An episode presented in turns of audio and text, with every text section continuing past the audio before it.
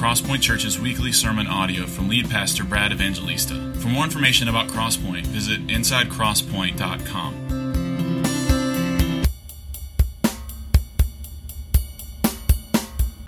Amen. That was beautiful. Good morning. My name's Brad, one of the pastors.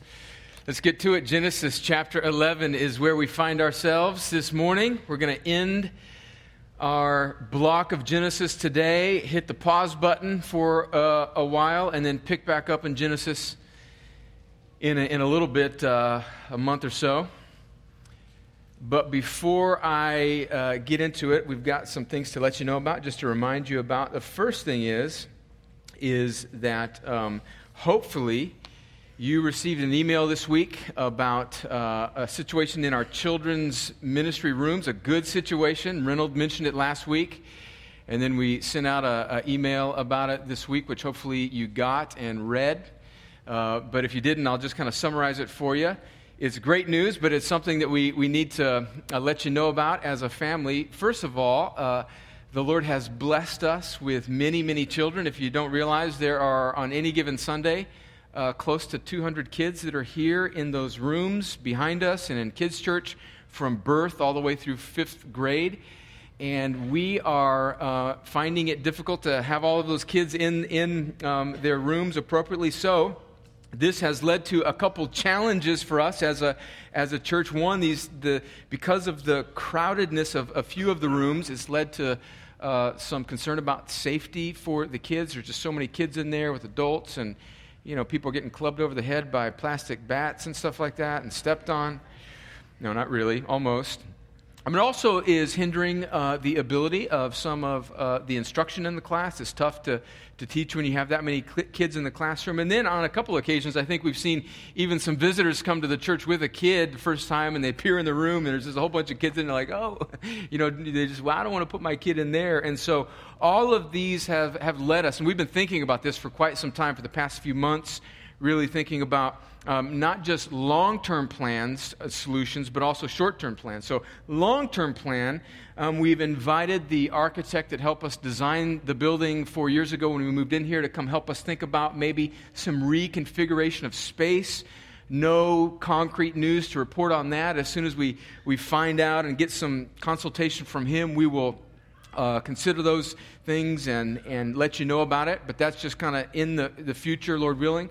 But short term, we've done a couple things that, that we pray will be a bit uncomfortable, but it is really just the best short term solution at this point. One is, is that we've, we've realized that, uh, that we need to cap the number of children that can be in each room. And we realize that's not a perfect solution, but we just think right now it's, it's the best solution available to us. So that means that each room has a, a, cap, a number, whatever that may be, depending on uh, the room size and the, the children in that room.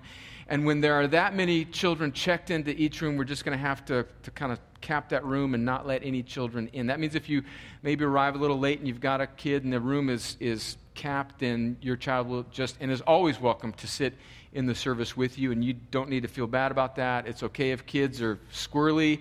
Kids are kids. Come on, where you got you, you need to be able to be a kid.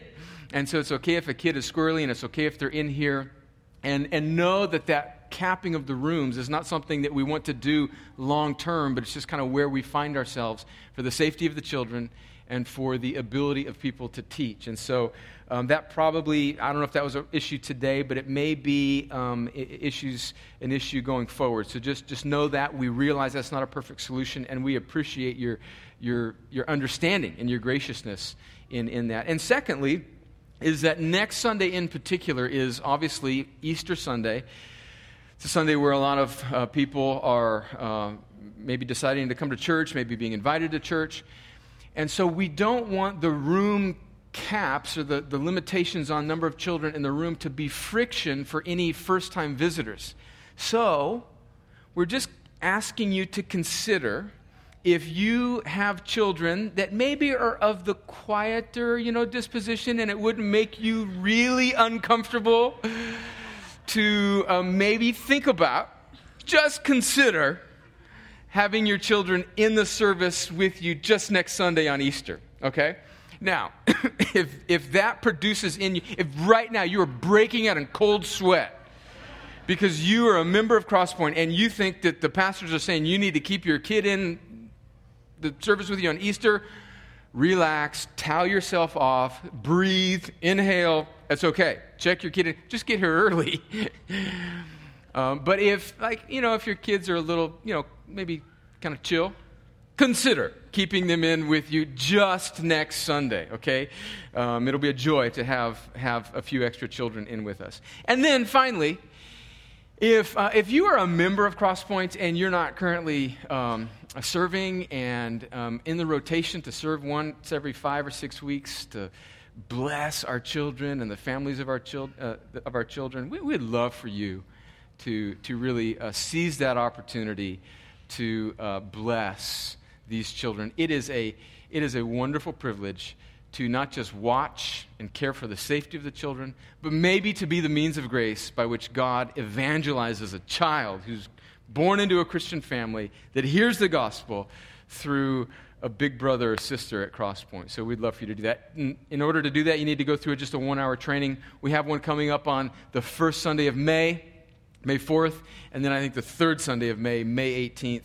You can email Rachel Gibbs to sign up for that. Okay? All right, everybody okay? All right, shake it out. All right, we know that's that can be a challenge. We appreciate your great attitudes. You see how I'm being kind of manipulative there? We appreciate your great attitudes as we kind of work on God's on managing God's blessing together as a church. The second thing I want to mention to you, just sort of related to next Sunday, can I make a confession as a pastor? Easter is kind of a strange time for me. I mean, come on, isn't it the greatest Sunday of the year? We celebrate the resurrection of Christ. I mean, we are here today because there is an empty tomb in Jerusalem, because Jesus rose again from the grave and defeated sin and death and all of its consequences. But there's a strange sort of, I don't know, thing that happens on Easter. We all just sort of get preoccupied with outfits and pot roasts and Easter egg hunts. And then there's a bunch of people here that maybe haven't heard the gospel, and there's a strange sort of, I don't know, like disconnectedness that sometimes happens on Easter Sunday. Would you pray this week? Pray, pray for, for me as I prepare. Pray for the message. Pray for unbelievers that are in your world that you might invite. Pray that they would come Pray that they would hear the gospel. Pray that the most important thing in the life of Crosspoint next week would not be cute dresses. And I'm not against cute dresses. I mean, I'm sure Mama Evangelista is going to have one laid out for our little girl. I mean, come on, I'm going to eat it up. We're going to take pictures. It's going to be awesome. She's going to look beautiful. So I'm not against cute dresses. I'm not against Easter egg hunts, and I'm not against lunch at grandma's house. In fact, I think I'll skip breakfast next week so I can absolutely kill it at my mother in law's house next Sunday afternoon. But can we, like, can we, can you pray this week that, that this strange sort of lack of gospel focus that sometimes sort of seizes us on Easter, we would push against that, and God, in His beautiful kindness, would rescue people next Sunday and redeem them, and that He would use us sloppy folks like us to be the means by which he accomplishes that. And then finally, before we get into the text, I just want to say happy anniversary, Crosspoint. Nine years ago, on the third Sunday of April, we began as a church on April 15th, 2005. God has been abundantly kind to us. Praise God. Praise God. Amen.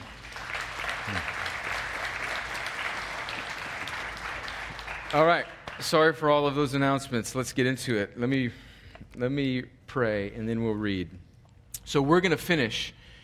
Um, I know I do that. I say, let's pray, and then I give you another thing, and I, I see all your heads go back up. Sorry.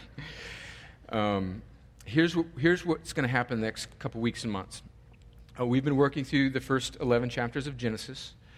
We're going to get into the beginning of 12 because it's so important about the call of Abram and then we're going to pause. And then next Sunday will be a standalone message for Easter on the resurrection and the work of Christ. Then the Sunday after that, Will is going to preach um, just a standalone message uh, on the, at the end of April. And then in May, we're going to look at uh, Paul's letter to Titus, which has some important things about what it means to be a church. We're going to look at Titus.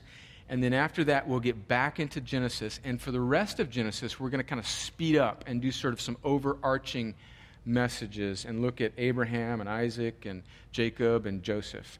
And then in the fall, we're going to uh, look at Romans chapter 8, which we're going to go through really slowly. Probably the most beautiful and spectacular chapter in the whole Bible, um, along with Romans 9. Yeah. So we're going to do that. So that's where we're going. So this is going to end our little first block of, of Genesis. All right, let me, let me, this time I'm actually going to pray, and then we'll read, we'll read the text. Father, uh, I, I, I, I'm so grateful. You're so good. It's, it, it's, it's incomprehensible how beautiful you are and how good you have been to us. And even just a privilege to gather together and to open your word and to, to see Christ on these pages and to see your work of redemption, to worship you freely. Lord, we love you. We're grateful. Lord, thank you for how you've blessed this church with children, many children, many families young people, old people. Thank you, Lord, that we've grown from a, a little core group of about 10 or 15, all of which were younger than my wife and I, now to a, a church of, of people from all walks of life and generations and ethnicities. And Lord, you have been kind to us. And Lord, you have not done this, you haven't been kind to us just so that we can receive and be a cul de sac, but you've, you've blessed us so that we can be a blessing to our city and the nations. And appropriately, Lord, as we think about your goodness to us on our anniversary as a church, we look at this text where you called out a man and you promised him blessing, but not for himself, but rather that so that through him he might be a blessing to the nations. Lord, let us see your truth let us see Jesus. Ultimately, God, I pray that unbelievers that are in this room would turn from death to life, that they would forsake their sin and follow Christ. And I pray that Christians in this room, as Will prayed for us earlier, would be renewed and rejuvenated, and that their affections would be stirred for Christ and His glory. Help us now as we read and think about your word, your true and infallible and holy word. In Jesus' name, amen. All right, let's go. Genesis 11, verse 27. We ended last week looking at the Tower of Babel and the scattering of the nations all across the earth as God confused mankind and confused his language as he was trying to build the tower for his own glory. So in verse 27, chapter 11, now these are the generations of Terah. Terah fathered Abram, Nahor, and Haran. And Haran fathered Lot. Haran died in the presence of his father Terah in the land of his kindred in Ur of the Chaldeans. And Abram and Nahor took wives. The name of Abram's wife was Sarah and the name of Nahor's wife, Milcah, the daughter of Haran, the father of Milcah, and Iscah. Verse 30, very important verse, giving us a, a, an important fact that will bear on the story for chapters to come. Now, Sarah, it's Abraham's, Ab- Abram's wife, was barren. She had no child. Terah took Abram, his son, and Lot, the son of Haran, his grandson, and Sarah, his daughter in law, his son, Abram's wife, and they went forth together from Ur of the Chaldeans to go into the land of Canaan. But when they came to Haran, they settled there. The days of Terah were 205 years, and Terah died in Haran. Chapter 12, verse 1. Now the Lord said to Abram, Go from your country and your kindred and your father's house to the land that I will show you. And I will make you a great nation. And I will bless you and make your name great so that you will be a blessing. I will bless those who bless you, and him who dishonors you I will curse, and in you all the families of the earth shall be blessed. So Abram went as the Lord had told him, and Lot went with him. Abram was 75 years old when he departed from Haran. And Abram took Sarah his wife, and Lot his brother's son, and all their possessions that they had gathered, and the people that they had acquired in Haran, and they set out to go to the land of Canaan. When they came to the land of Canaan, Abram passed through the land to the place at Shechem, to the oak of Moreh. At that time, the Canaanites were in the land. Then the Lord appeared to Abram and said, To your offspring I will give this land. So he built there an altar to the Lord who had appeared to him. From there, he moved to the hill country on the east of Bethel and pitched his tent, with Bethel on the west and Ai on the east. And there he built an altar to the Lord and called upon the name of the Lord. And Abram journeyed on, still going toward the Negeb. Let me read verses 1 through 3 again because we're going to center our attention on those three verses. There's so much there's so much in biblical and redemptive history in just these few verses, and many of the themes and things about Old Testament Israel and its relationship to the New Testament we're not going to dig into today, but we'll get into when we pick up uh, again in Genesis in the coming weeks. But let me read verses 1 through 3 again. Now the Lord said to Abram, Go from your country and your kindred and your father's house to the land that I will show you. And I will make of you a great nation. And I will bless you and make your name great so that you will be a blessing. I will bless those who bless you, and him who dishonors you I will curse. And in you all the families of the earth shall be blessed. Okay, let me give you my outline up front for those of you that like to take notes or that just like to know when this thing is going to be over. Let me just give it to you up front. We're just going to put them up on the screen. We're going to look at three things briefly God's call of Abram, God's promise to Abram, and God's purpose in Abram. Now, if any time in this message I refer to Abram as Abraham, he becomes Abraham later. We're talking about the same guy, okay? God's call of Abram, God's promise to Abram, and God's purpose in Abram. Let's look first at God's call of this man named Abram. And let's just do a little summary of human history up to this point that we've been working through these past few months as we've looked at Genesis 1 through 11. We started off about eight or nine weeks ago looking at creation and how God created this man and this woman, Adam and Eve especially and called them not just good but very good. And we see man was given this mandate to fill the earth and to subdue it and to take dominion and to be God's steward and representative of his glory as his image bearers on earth. But quickly things went downhill, didn't they? In Genesis 3, Adam and Eve sinned and they are expelled from the garden. And in Genesis 4, they have two sons, Cain and Abel, and we're thinking, okay, maybe, maybe these boys are going to be the ones that fulfill this promise of Genesis 3:15, where remember the gospel is first preached in the Bible in Genesis 3:15. Adam and Eve have fallen.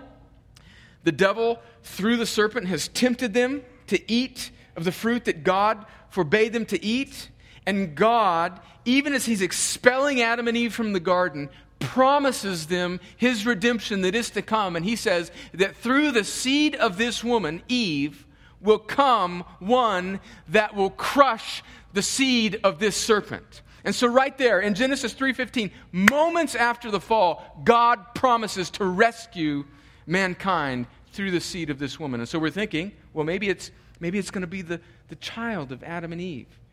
And so Cain comes, and then Abel comes, and this brother, this first son, kills his brother over jealousy, over sacrifice. And so we know that it's not going to be Cain, and so it goes badly. And, and then we see sort of another hope again in, in, in Genesis chapter 5, where they have this new son named Seth, and we're thinking, okay, maybe Seth is going to be the one that is going to, to fix things, and maybe he's going to be the promised one to come and crush the head of the seed of the serpent. But, but even though Seth starts out well, we see his descendants starting to mingle and intermarry with the, these, these rotten cousins of his, the, the line of Cain and Lamech. And so we, again, we see hope begin to, to dissipate. And it gets to a point in Genesis chapter 6 where God is so frustrated with humanity and its wickedness that he decides to, to shake the etch a sketch. And he says, We're going to do this thing again. And so he, he brings his wrath on the earth by destroying the earth through the flood. But he's really not just destroying mankind, he's rescuing mankind because on one man in particular, named Noah, he sets his saving love, calls this man Noah out to build an ark, to then give his family safety, so that through this one man Noah, he can begin again. So he judges the earth in the flood and destroys all mankind. And then he recreates, in a sense, creation and mankind through this one man Noah. And so we're thinking maybe Noah is going to be the one that will be the seed that will crush the serpent's head. But I mean, remember a couple weeks ago, right off the boat, Noah gets drunk and blows it. And then there's this scene with Ham, his son, and Shem, and Japheth, and Ham. Ham, the younger son, dishonors his father, and he's judged. And then the Tower of Babel happens and God scatters mankind. And then we see, as we looked at last week, God selecting out this one son of Noah named Shem, who starts to have a family and it spreads throughout the earth. And then one of the descendants of Shem, who is clearly a sinner and isn't any better than his sinful brothers, through this one man Shem comes this man named Terah, who through this man named Terah comes this man named Abram, which is where we find ourselves now, this wandering, sinful nomad named Abram. And God calls and chooses a man named Abram. Why? Because of anything good in Abram? No, he chooses Abram because he chooses Abram. God decides to set his saving love on a man because of his grace. He calls a wandering nobody. Abram was not looking for God, God came looking for Abram. And friends, don't miss the significance of this truth because Abram becomes a kind of picture of how God rescues anybody that he sets his saving love on. Not because of anything good in Abram, not because Abram was sharper than his brothers or sharper than any of his, his, his predecessors, but because God sets his saving love on, on Abram. And he promises Abram that through him he will make a great nation, which later on in the Old Testament becomes Israel. And in Deuteronomy, notice what God says about his choice of setting his love on the descendants of Abraham, which becomes a kind of picture of why he, it becomes an explanation of why he chose Abram. And it also becomes an explanation of why he chose Israel. And it also becomes an explanation of why he chooses anybody to be his child. I mean, look, let me read to you from Deuteronomy chapter 7. Beautiful, humbling text. Now, this is God speaking centuries later to the descendants of Abram, this nation that would become Israel.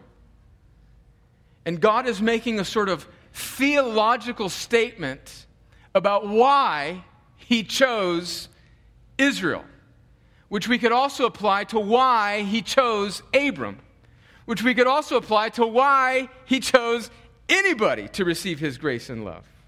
Listen to these humbling and beautiful words in Deuteronomy 6, starting, I'm sorry, sorry, Deuteronomy 7, starting in verse 6. For you are a people holy to the Lord your God. The Lord your God has chosen you to be a people for his treasured possession out of all the peoples who are on the face of the earth. And he says, Why now in verse 7? It was not because you were more in number than any other people that the Lord set his love on you and chose you, for you were the fewest of all peoples.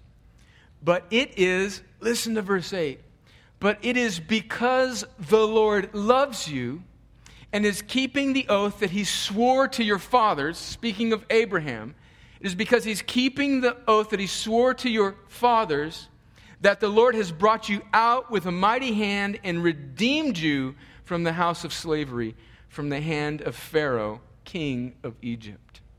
And so Abram becomes a picture. He becomes the fountain of God's sovereign grace, which then we see in the nation of Israel in Deuteronomy 7, and we see it also in our lives in the New Testament. So let me go to 1 Corinthians chapter 1, verse 26. The point I'm trying to establish here is that God called Abram not because of anything good in Abram.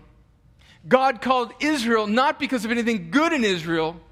And God calls us not because of anything good in us. He calls us because He loves us. Listen to 1 Corinthians 1, verse 26. For consider your calling, brothers. And by calling, it's not just, hey, hey, hey, hey. That's not. Calling, you can work into that word your salvation. God called you, He opened up your eyes and your heart and your ears to hear and trust in Jesus.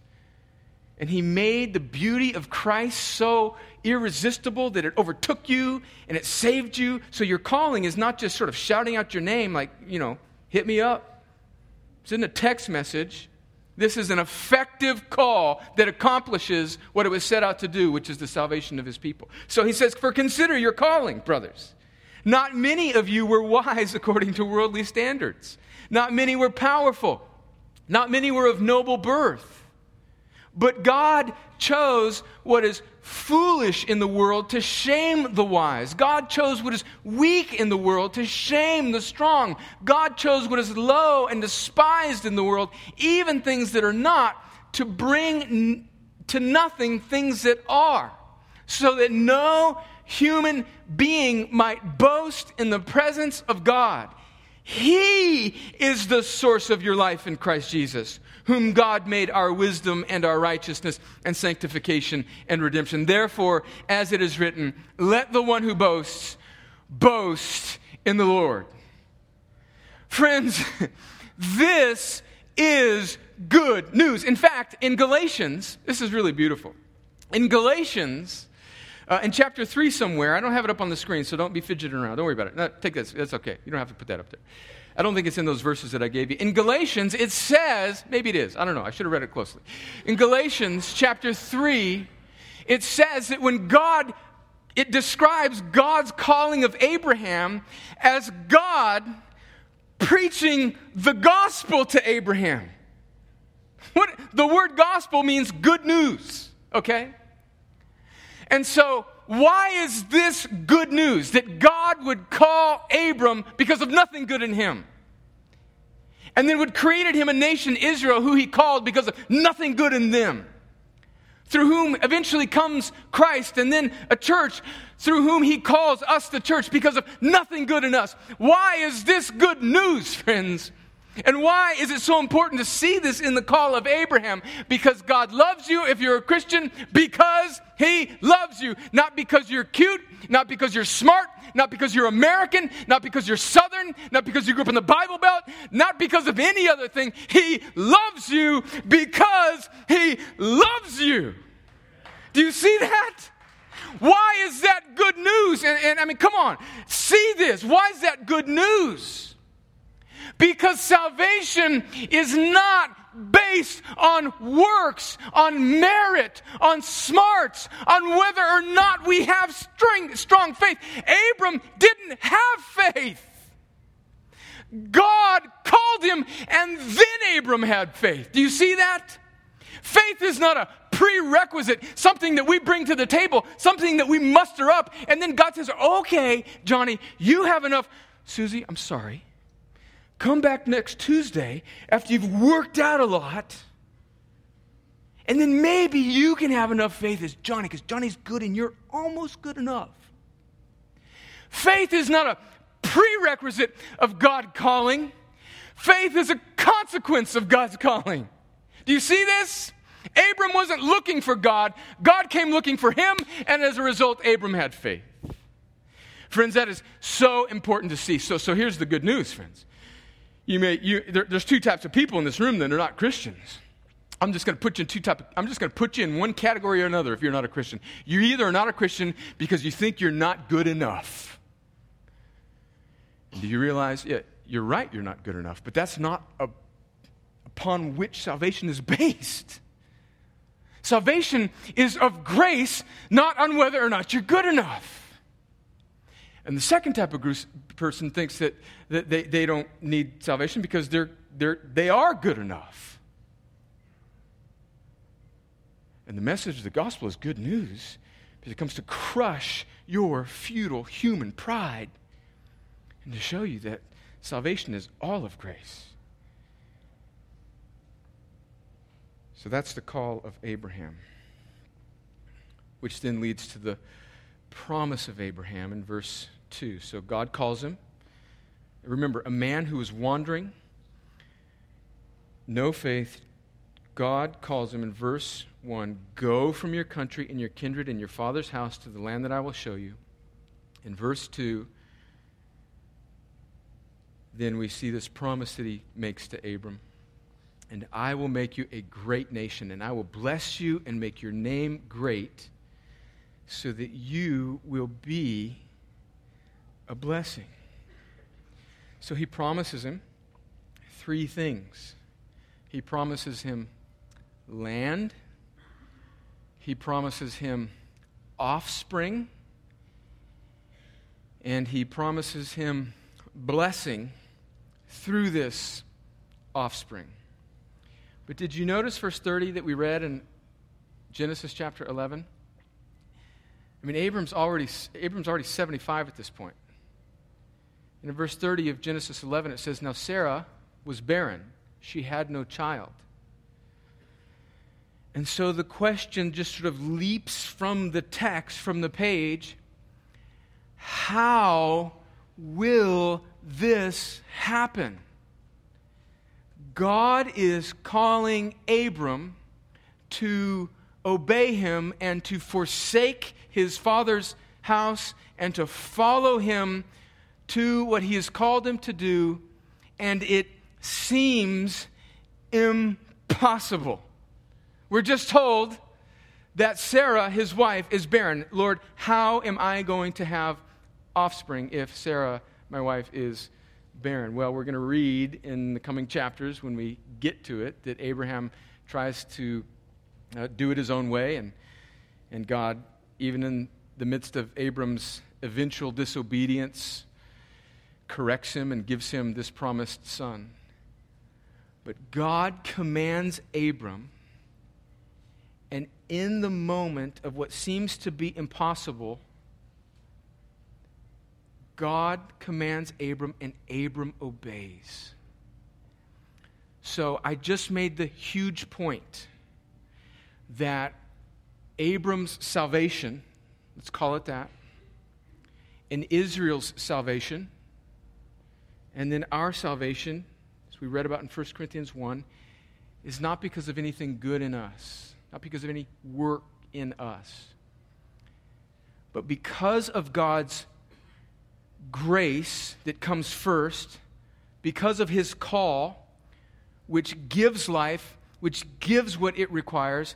Abram then was given faith to obey the call that God put on his life so, the point I'm wanting to make is that even though God called Abram and he called the nation that would come out of Israel, and he calls Christians and he saves them not because of anything that they do, not because of their faith, but because of his grace. Now, in response to that life giving grace, faith is necessary. Faith that merely agrees or acknowledges is not what's called here, but faith that in the midst of what seems to be impossible odds obeys. So Abram decides to trust God's promise and leave safety and family and fortune. So let's just review here before we move on to the final purpose of why God would do all this.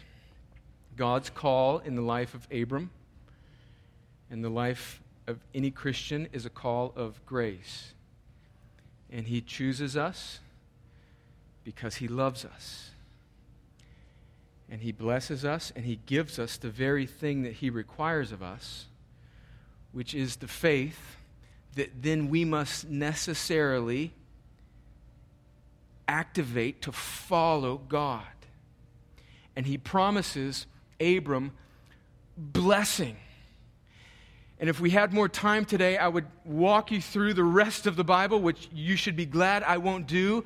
But ultimately, even this, t- this, this, this physical, temporal blessing of land and offspring is never meant to to just sort of dead end on an actual piece of land and actual people, but it's pointing to an eternal heavenly reality, which is our inheritance, our blessing in Christ. Did you, were you listening to what Kwame read from 1 Peter chapter 1, verses 3 through 9? He says that our inheritance, ultimately our blessing, that this blessing that God promises to Abraham is ultimately not land or material blessings, but it is an inheritance that is imperishable, kept in heaven by God for us, which is Christ, the forgiveness of sins, and life in Him. And so, all of these Old Testament shadows of God blessing His people, giving them a land, giving them offspring, was never meant to cause us to look down from heaven to the here and now, but to look beyond the here and now to heaven. And God promises Abram blessing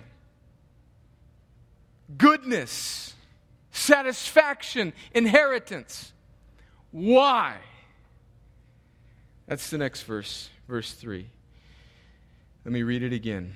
He says, I will bless those who bless you, and him who dishonors you, I will curse. And here's the truth we want to look at. And in you, all the families of the earth shall be blessed. So you got to see this, friends. God calls Abram because of grace.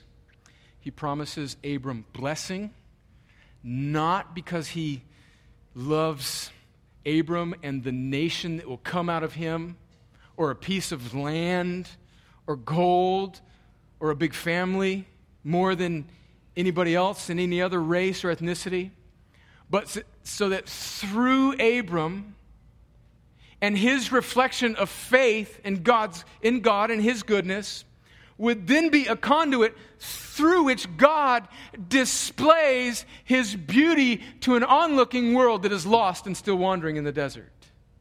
And so God blesses Abram so that he can shine his goodness and his beauty and his grace to the rest of the world.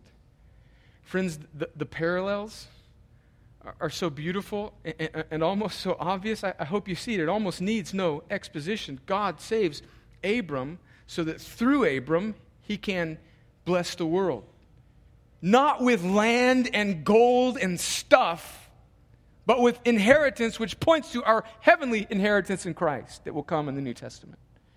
And he rescues Israel time and time again, the product of Abram's blessing not because he loves Israel more than anybody else or because he wants to give Israel stuff, but because through Israel he wants to accomplish the work that he set out in Genesis chapter 1, which is to glorify himself on the earth. And then this becomes a picture of what it means to be a Christian. In the New Testament, He saves us. He caused us to be born into the situation that we were born in and brought us into an understanding of His grace, not so that we could be comfortable, grumpy Southern Christians fussing about why we don't get this or that, but that because through us, God, like He did with Abram, like He will do with Abraham's descendants, Israel, in the, in the Old Testament, be a blessing to all the earth, so that through him and through us, he will reflect his glory and call other dead, wandering nomads to faith in him. Listen to 1 Peter chapter 2 verses 9 through 10. See how this ties together. This ethnic race that God established and chose in Abram that was never just meant to be about ethnicity, but was meant to be about faith, so that through these one people, then God would bless all the peoples of the earth. So, this one physical people in the Old Testament is meant to give way and to foreshadow a spiritual people that God is forming in the new for the same purpose to proclaim his goodness to an onlooking world. Look at 1 Peter chapter 2 verses 9 through 10. But you are a chosen race, a royal priesthood, a holy nation, a people for his own possession, that you may proclaim the excellencies of him who called you out of darkness and into his marvelous light. Once you were not a people, but now you are God's people. Once you had not received mercy, but now you have received mercy. So, in this one little passage in the New Testament, it's summarizing the life of Abram. It's summarizing the life of Old Testament Israel, and it's summarizing the life of every Christian. You were, you, were not a people. And not because of anything good in you, I made you my people. And then I gave you mercy and grace and blessing and inheritance so that. That's a conjunction. And for all of you that grew up in the 70s, you know what's coming now. Schoolhouse Rock every Saturday morning, the only time cartoons came on. Not like every hour. I think it spoils kids. They don't know what a good cartoon is because they have too many of them. Schoolhouse Rock. Conjunction, junction. What's your function? Right? Yeah, is that right? Is that grammatical? Is that a conjunction? Yeah. Conjunction, junction. What's your. So God sets his grace on you. He loves you because he loves you, Abram, Israel, Christian. He loves you because he loves you. He promises you abundant goodness, which was never meant to dead in on land and possessions and cattle and gold and other stuff, but it's meant to point us towards a heavenly reality of Jesus and forgiveness of sins, so that we would be so enraptured and infatuated and satisfied with Jesus that through us, we would be an irresistible light to an onlooking world and proclaim the mercies of God. Friends, that's the purpose of God calling Abram, it's the purpose of God calling Israel, and it's the purpose of God calling you and me if you're a Christian. So that we wouldn't dead end on ourselves, but that we would give ourselves away to be part of God's mission. So, three application points, and we're done. To three different groups here. First, you're not a Christian. What if you're not a Christian? What does this mean to you? Just like he did to Abram, God commands you to forsake and to follow. And your only hope is not because you are good, but because He is good. So if you're feeling like you're not good enough, you're half right. You, you aren't good enough. But the reason why the gospel is good news is because salvation isn't based on your goodness, it's based on Jesus' goodness. And so the call and command of God on your life is not to look to yourself and see how you measure up with a bunch of other people that are sitting next to you who you think have it all together. And by the way, they don't. I know them. But to look to Christ. Friends, that's what it means to be a Christian. That's what it means to be a child of God. That's what it means to be born again. That's what it means to be redeemed.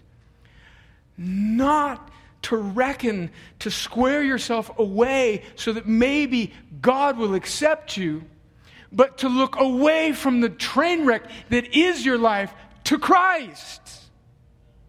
And then, as a necessary consequence, what God does when you do that, which is evidence that God has called you and given you a new heart, is then, in ever increasing joy, God will begin to transform your life into something that He can use in ever increasing, increasing measure. So, I'm not trying to say that you can look to Christ and just live however you want. I'm saying that the, that the living and the works come after, after grace, not before. Abram wasn't squared away, and God said, Oh, we got a guy down there. Let's, let's, let's, put him, let's give him a team jersey before the devil does. There was nothing good in Abram. God gave him grace, gave him faith, and Abram used that faith to look away from himself, to forsake and follow God. And that's the same thing dear friend, that if you are not a Christian, God is commanding you to do right now. Is that humbling? Yes. But isn't that sweet good news? That you don't have to look to yourself and say, oh, do I have enough? Look to Christ, who alone has enough. Look away from yourself. Call out to Him even now. Don't wait for me to give you words.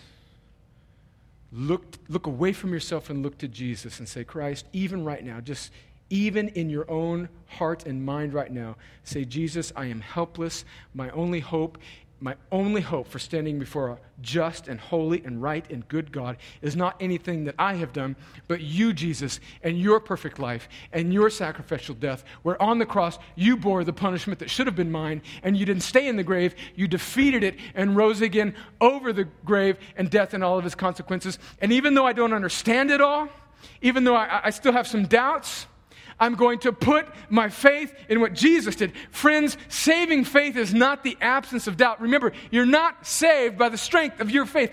Don't turn the strength of whether or not you can figure all that out into your qualifications for salvation. Friends, even in your trembling, uncertain, doubt filled faith, look away from yourself and look to Jesus who died, bore the punishment for you, rose again, and now commands you to forsake and follow Jesus. Friends, if there were, if there were no doubt, if there were no uncertainty in it, it wouldn't be called faith. That's you. If you're not a Christian, do that even now. I plead with you. I'm not trying to entertain you or stroke you or rub your back emotionally. That was weird. I don't know why I said that or make you feel good about yourself or give you three tips on how your life can be better this week. Friends, I'm not calling you to self improvement. I'm calling you to the sufficient grace of God. Look to Jesus, even now. If you are a Christian, do you see this? I mean, come on, do you see this? Oh, like he didn't save Abram and Israel and Christians so that we would be like this cul-de-sac of blessing and be Christians now for five or 10 or 15 years and just be grumpy, selfish whiners who argue about po- politics and nya, nya, nya this and nya, nya, nya that. Come on. Do you see this? Like he's, he's calling us to forsake. To, to lay down, let, like Martin Luther wrote in The Mighty Fortress is Our God, let goods and kindred go, this mortal life also. The body they may kill, but I don't know the rest of it, but it's good. let goods and kindred go. Come on, do you realize the, the air that we breathe and the acid that we drink as American Christians, where we think that God is here for us to give us more esteem or stuff. Friends, that's a lie straight from the pits of hell. God calls us to forsake this so that we can finally be satisfied in Him. So, friends, let us put down our preferences. Let us put down our selfishness. Let us put down our moods and grumpiness and self absorption. And let's be a people, let's be a people that radically see our lives as not our own, but His for His glory and our joy. Uh, all right, thank you, but if, if I mean, you got to give it or you got to give it. I mean, none this, whoever you are, pray, praise God. They're not, they're not really with you, so we're, they're, they're just being convicted, responding in a different way. And then finally, to us as a church.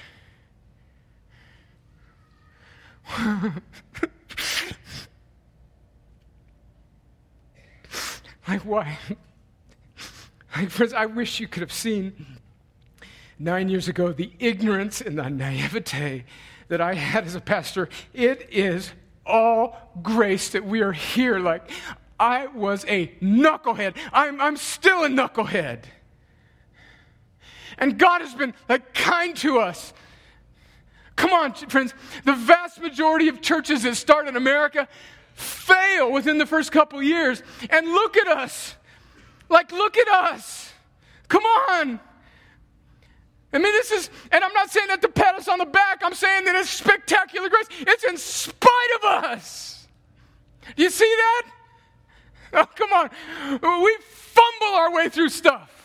And I know we've got a little bit slicker now. We got a stage. We got some, you know, we got screens and lights and chairs. And as a result, you guys think, oh, they're so corporate. Everything's going. Oh, they got all these things. We're writing emails, sending them out. Friends, we are knuckleheads. And in spite of that, God has been kind. Why?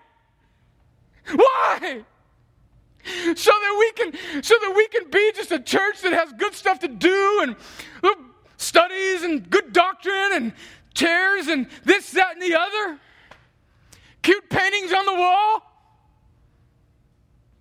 donuts, which I appreciate. Why? Why? Why has God in His sovereign kindness allowed us to remain this, this far? And why in God's kind providence would He call us to another 20 or 30 or 40 or 50 years of faithfulness should He not come again? Why? So that we can hear good truth and sing good songs and be rude to waitresses at lunch after the service and take naps and be grumpy people that sit in foxholes lobbing cultural bombs at the culture around us? No! Because through us, God has called us not because of anything good in us, Crosspoint, and He's given us amazing promise and blessing so that through us we can forsake and follow and give our lives away for the sake of the goodness and glory of God. So that through Crosspoint, people wouldn't say, oh, there's a church that thinks they know what they're doing. No, that how is God, like, what is God doing there? Those people are consumed and saturated with Jesus. And we give our lives away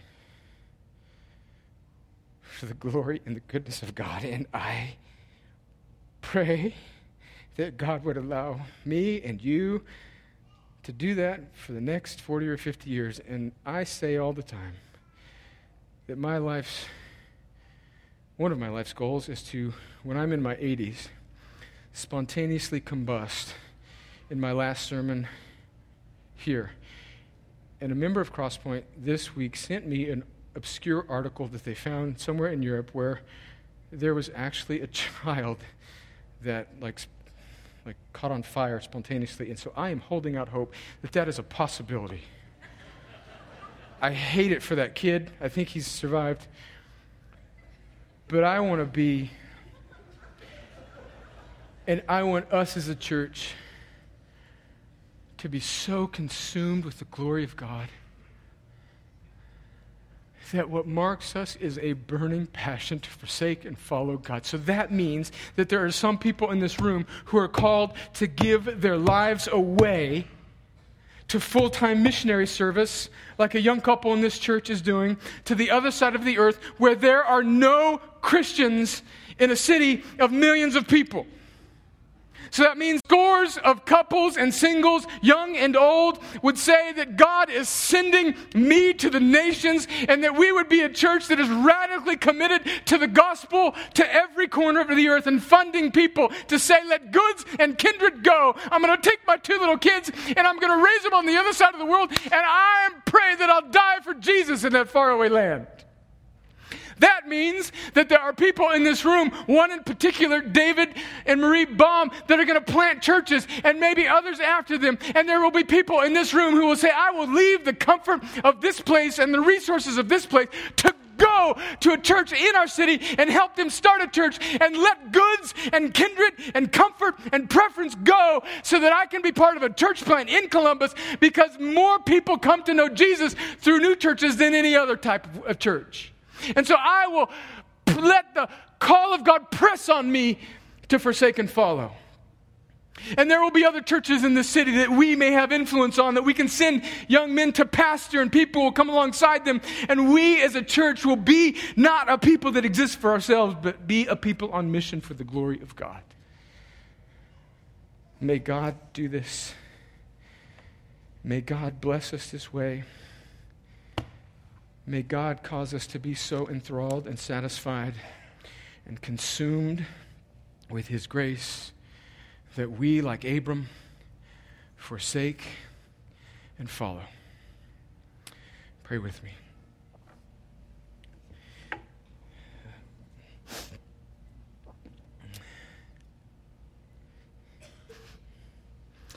Lord, uh, You've been so good. Help your word to be implanted in our hearts and to transform us into the image of Christ. I pray that people that came into this room not yet trusting in Jesus, that you and your kind grace would do the same thing that you did for Abram and the same thing that you did for any Christian that you would give them the very thing that you require of them, which is faith, so that they can turn away from looking at themselves and turn in faith to Jesus. Give them grace, God. Give them a heart to believe. Cause them to go from death to life, even now, and let them see that the good news of the gospel, that they're saved not by their goodness, but by Jesus. And Lord, apply it to their heart by your Holy Spirit and awaken their eyes and awaken their life so that they can see Jesus. And let them trust in him. And Lord, for the rest of us, I pray that we would, like Abram, forsake and follow. And that you would wreck us with your sovereign grace. That you would renew our minds and our hearts so that we would afresh see Jesus as so lovely, as so satisfying, as so beautiful, that he's better than anything this world has to offer. And would we be so consumed with the beauty and satisfaction and joy that is in following Jesus? That we would be like those saints in Hebrews 10 that joyfully accepted the plundering of their property because they longed for the city that truly is yours, the city that has foundations that were made by God. Lord, would you saturate us with the beauty of the gospel so deeply that we would let goods and kindred go? And that you would use us mightily for the glory of your name, for the salvation of people in our city and the nations, for our eternal joy. Do this, I pray, in Jesus' name.